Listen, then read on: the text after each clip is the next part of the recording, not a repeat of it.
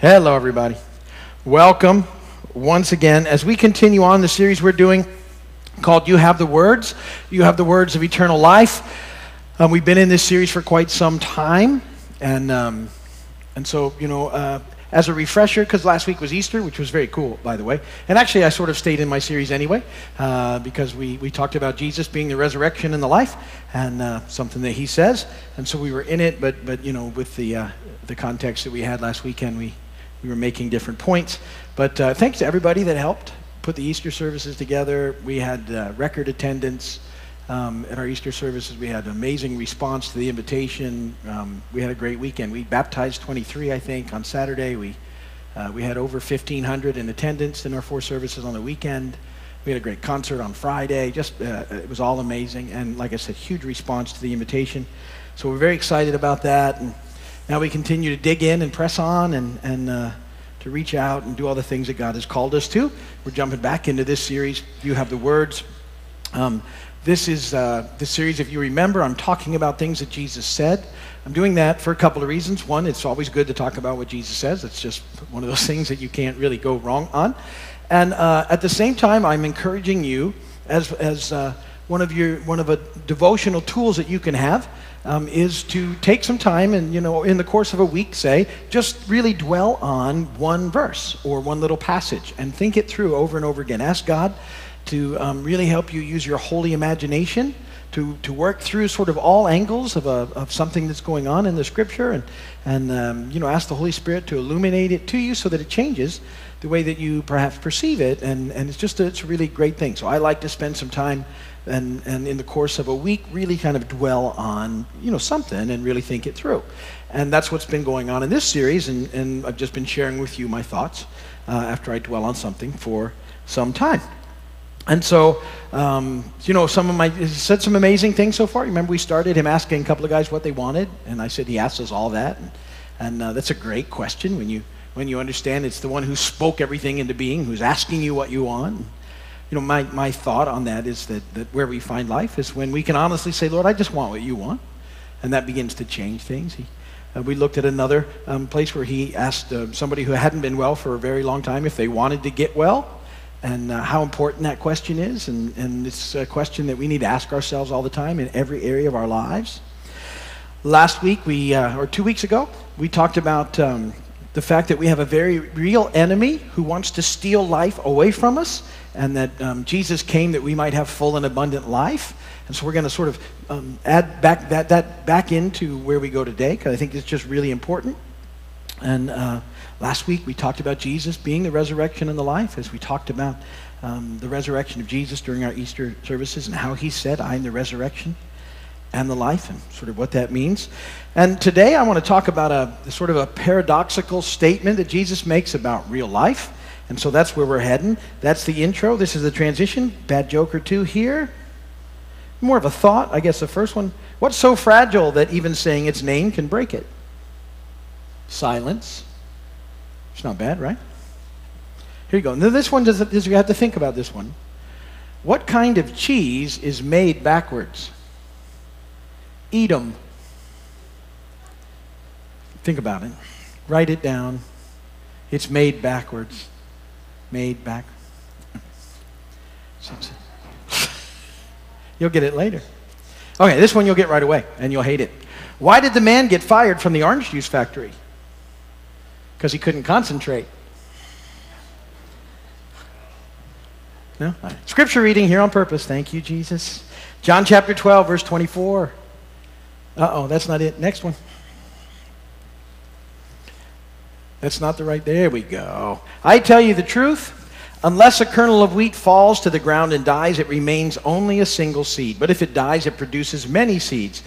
The man who loves his life will lose it, while the man who hates his life in this world will keep it for eternal life. Whoever serves me must follow me, and where I am, my servant also will be. My Father will honor the one who serves me. Blessed be the word of the Lord. I want to look today at verse 25. The man who loves his life will lose it, while the man who hates his life in this world will keep it for eternal life. Fascinating uh, comment that Jesus makes, one that really is it's a paradox because it doesn't seem to make sense on the surface, and yet uh, it's powerful um, word from the Lord and, and one that is so applicable in our lives that I wanted to dig into it and talk about it. So hop right in here. First point in your notes is this living for Jesus is awesome, but it ain't easy. Living for Jesus is awesome, but it ain't easy. As followers of, of Christ, as I said um, a couple of weeks ago, and touched on the intro, we have a very real enemy who wants to steal our lives away. And um, a couple of weeks ago, I said, you know, some of the things he uses he uses guilt, he uses shame, he uses fear, he uses worry. He loves to use tricks and traps and deceptions because that's all he's got left. He, remember, he was, you know, rendered virtually powerless at the cross. And so he has some tricks and deception that he tries to work on us to keep us from experiencing the life that Jesus came to give us. But another thing that he really likes to do um, is distraction. He loves to use distraction to keep you from experiencing life. And what he would really like to do is to keep you focused on the things of the world instead of the things of God. And, and, and, so he, he wants you to be more focused on the temporal than the eternal. And, and so it's, it's him trying to force your perspective into something that, that you don't want it to be. And you know, this is a balance because we, we live in a temporary world, um, but we in Christ have eternal lives. And so we, we can't, it's not like we can just, you know, ignore the eternal, I mean the temporary, because it's, it's part of what's going on. It just can't be our primary focus. It has to be part of our focus, but not our primary focus. And this is, this is what happens. But what the enemy would like to do is distract you and keep you so focused on the temporary that you miss the bigger picture. Again, remember, his deal is he's just trying to steal life from you. That's all he's got left. Um, especially, you know, once you're in the kingdom, uh, he's, he's lost.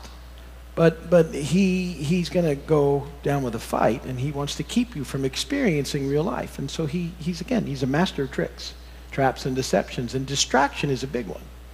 You know, and he loves, like I said, guilt and shame, those are biggies. Fear and worry, those are biggies. Distraction is another big thing. Uh, and, and if he can get our focus just off a little bit, we miss life, the very life that we were called to have in Jesus. And, it's, and, and the thing is, it's very easy to get distracted. Um, I, I don't know about you, but it's very easy to let little things in life distract you from the bigger picture. And, and this happens all the time.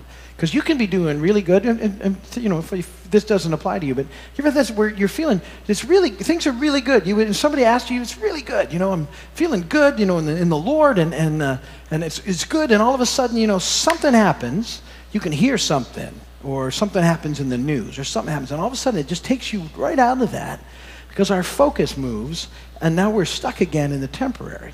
And so we need to be aware of that. But here's a great encounter to illustrate this. This is in Matthew 16, beginning in verse 13. And uh, this is an encounter that Peter has with Jesus. And this is a very positive encounter. When Jesus came to the region of Caesarea Philippi, he asked his disciples, Who do people say the Son of Man is? And they replied, Well, some say John the Baptist, and others say Elijah, and still others Jeremiah or one of the prophets. What about you? He asked. Who do you say that I am? And Simon Peter answered, You are the Christ, the Son of the living God. And Jesus replied, Blessed are you, Simon, son of Jonah. For this was not revealed to you by man, but by my Father in heaven. And I tell you that you're Peter, and on this rock I will build my church, and the gates of Hades will not overcome it. Now, what I want you to see in that encounter, first off, is that it's God who reveals to Peter who Jesus is. So at that moment, God um, reveals to Peter, and Peter is aware of it and picks it up, and he gets it by revelation from God who Jesus is. And in, in case you missed who Jesus is, Jesus is the Christ, which means he's the Messiah, the anointed one, he's the Son of the living God. All that's you know, the same thing.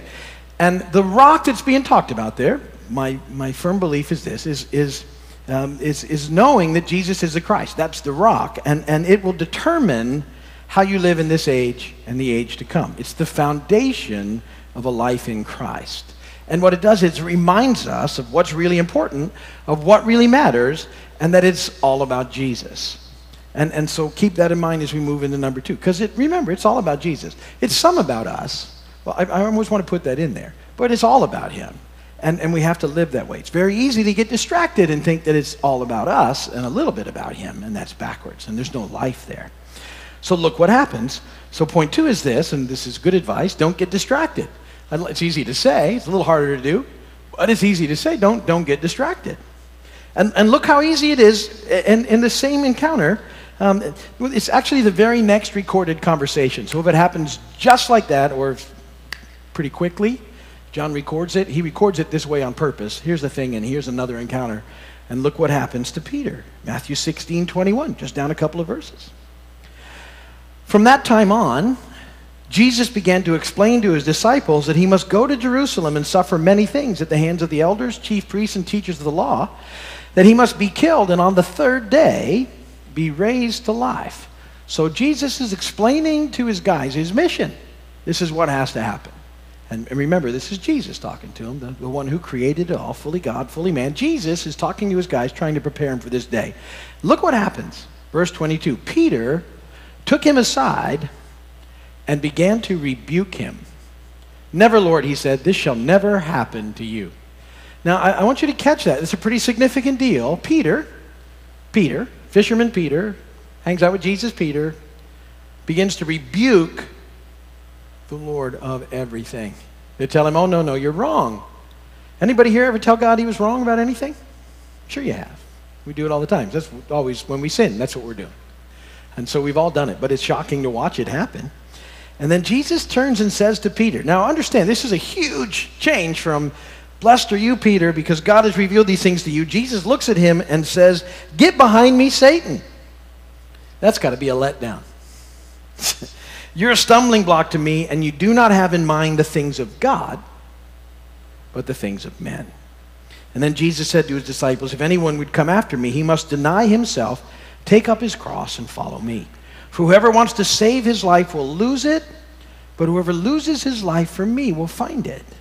What good will it be for a man if he gains the whole world, yet forfeits his soul? Or what can a man give in exchange for his soul? And see, the enemy distracts Peter. What does he use to, to, to distract him? He gets him focused on the things of man rather than the things of God. And, and, and so, you know, we need to be aware of that. Why did Peter get distracted? He'd just been, if you remember, the disciples were constantly arguing amongst themselves who was, who was the greatest and where they were going to be in the kingdom and what that was going to look like and where they were going to sit and who's number one and who's number two and who's number 12. And it was an ongoing and constant argument. That first encounter that I read you was pretty good for Peter because he, in front of them all, had just been elevated. You're hearing from God on this rock, on that truth, I'm going to build a church. Blessed are you, Peter. You got to know he was feeling pretty good at that moment about his chances as being number one. So much so that very next encounter, when Jesus begins to share with his guys what's going to happen, he says, Oh, no, no, that's not going to happen. You know, part of it is that, that Peter's pretty happy about his position. These guys all think they're about to move into an established kingdom that's going to overthrow Rome, a political kingdom that's going to take over right then, and that these guys are going to be top dogs in the new kingdom, uh, and, and that the kingdom will be restored in their minds to the time of David. Because, you know, that's what's going to happen prophetically when Jesus does come back, which was, the, you know, the time when the, the, the Jewish people were, you know, at the top of the heap in every way around the world. And so they, they, uh, imagine having that thought, well, this is what's coming, and I'm, I've just positioned myself to be right there, the number two guy in this whole process. This is a good thing for me. And now all of a sudden, the guy who you're banking on to make all that happen is saying, well, when I get there, I'm going to be killed, and I'll rise again on the third day. That does not fit with Peter's plans. And he says, oh, no, no, it can't happen that way. And, and you know, Jesus looked at him and said, see, you got your, your mind off of the things of God. You're no longer checking in or listening. You want what you want instead of wanting, you know, the bigger picture and what it's all about. And that's how we get distracted. We have to be very careful that it happens. And so uh, our focus needs to be on the things of God to experience real life. Whoever loses life in me, he said, will find it. Um, what good will it be for man if he gains the whole world yet forfeits his soul? So our focus has to be on him. That's the third point. We have to focus on Jesus. This is how we keep ourselves from getting distracted. We focus on Jesus. Hebrews 12. 1 through 3. Therefore, since we're surrounded by such a great cloud of witnesses, let us throw off everything that hinders and the sin that so easily entangles, and let us run with perseverance the race marked out for us. Let us fix our eyes on Jesus, the author and perfecter of our faith, who for the joy set before him endured the cross, scorning its shame, and sat down at the right hand of the throne of God. Consider him who endured such opposition from sinful men that you will not grow weary and lose heart. Focus on him. Get your mind and your thoughts on him. Spend time with him. You know, get connected to him in prayer. You, you read and study and memorize the word. Uh, be a thankful person. Be an encouraging person. Because it's only in him that we begin to experience the type of abundant life that we were created for. And, and, and all those things that I just talked about will help you stay focused and not distracted. They also, by the way, will keep you in a spot where, where you're less apt to fall into worry, fear, guilt, shame. You get connected to Jesus. You get your eyes on him. You make sure you're spending time with him. You cultivate this relationship by, by putting you know, time into it. You, you, you make sure that you're, you're connecting in prayer, that you're, you're, you're you know, systematically and, and, and you know, with some sort of plan behind you, reading the Word of God. You, you, you talk to Him. You run your decisions by Him. You, you include Him in everything, in every part of life, so that you can experience the life that He has for you. And you know, there's, there's something else in Hebrews 12, and I, I, I like this part of this verse. And it's especially important after, you know, last week when we talked about the resurrection and so many people made decisions and commitments for Jesus, um, that, that it says that Jesus endured the cross for the joy set before him. I love this thought because, you know, you have to look at that, that, that he went through it for a purpose, and it was for the joy set before him. And you think, well, what was the joy, you know, set before him? What motivated him to endure the pain and the shame of the cross? And you know, you, you could, well, was it sitting at the right hand of God? Was it being restored to glory? See, the whole thing is he already had those things before he willingly became human. Um, I don't believe that's his motivation. He, he, he'd already had that. Um, the reason that he came and lived among us and, and went to the cross, um, his mission was so that he could end up with something more than he had when he came. And that something is you. You were the joy set before him. He went to the cross and he was thinking about you. You were on his heart. You were on his mind. Your face was what he saw. He did it for you and just for you. And he would do it again just for you. I mean, that, you need to know it was just for you. You were the, you were the joy set before him. And, and so I, and I want you to think about that because I, I, I think sometimes we can sort of get distracted from that truth.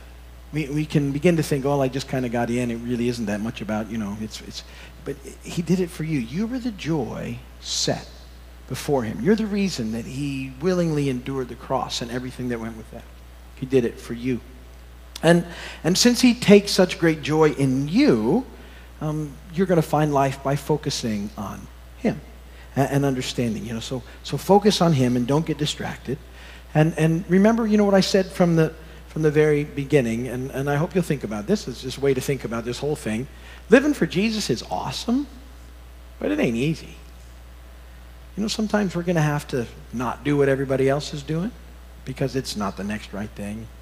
Sometimes we might have to, you know, uh, help others, you know, do things that maybe we want to do, or we're going to have to rejoice with others that are doing things that we would.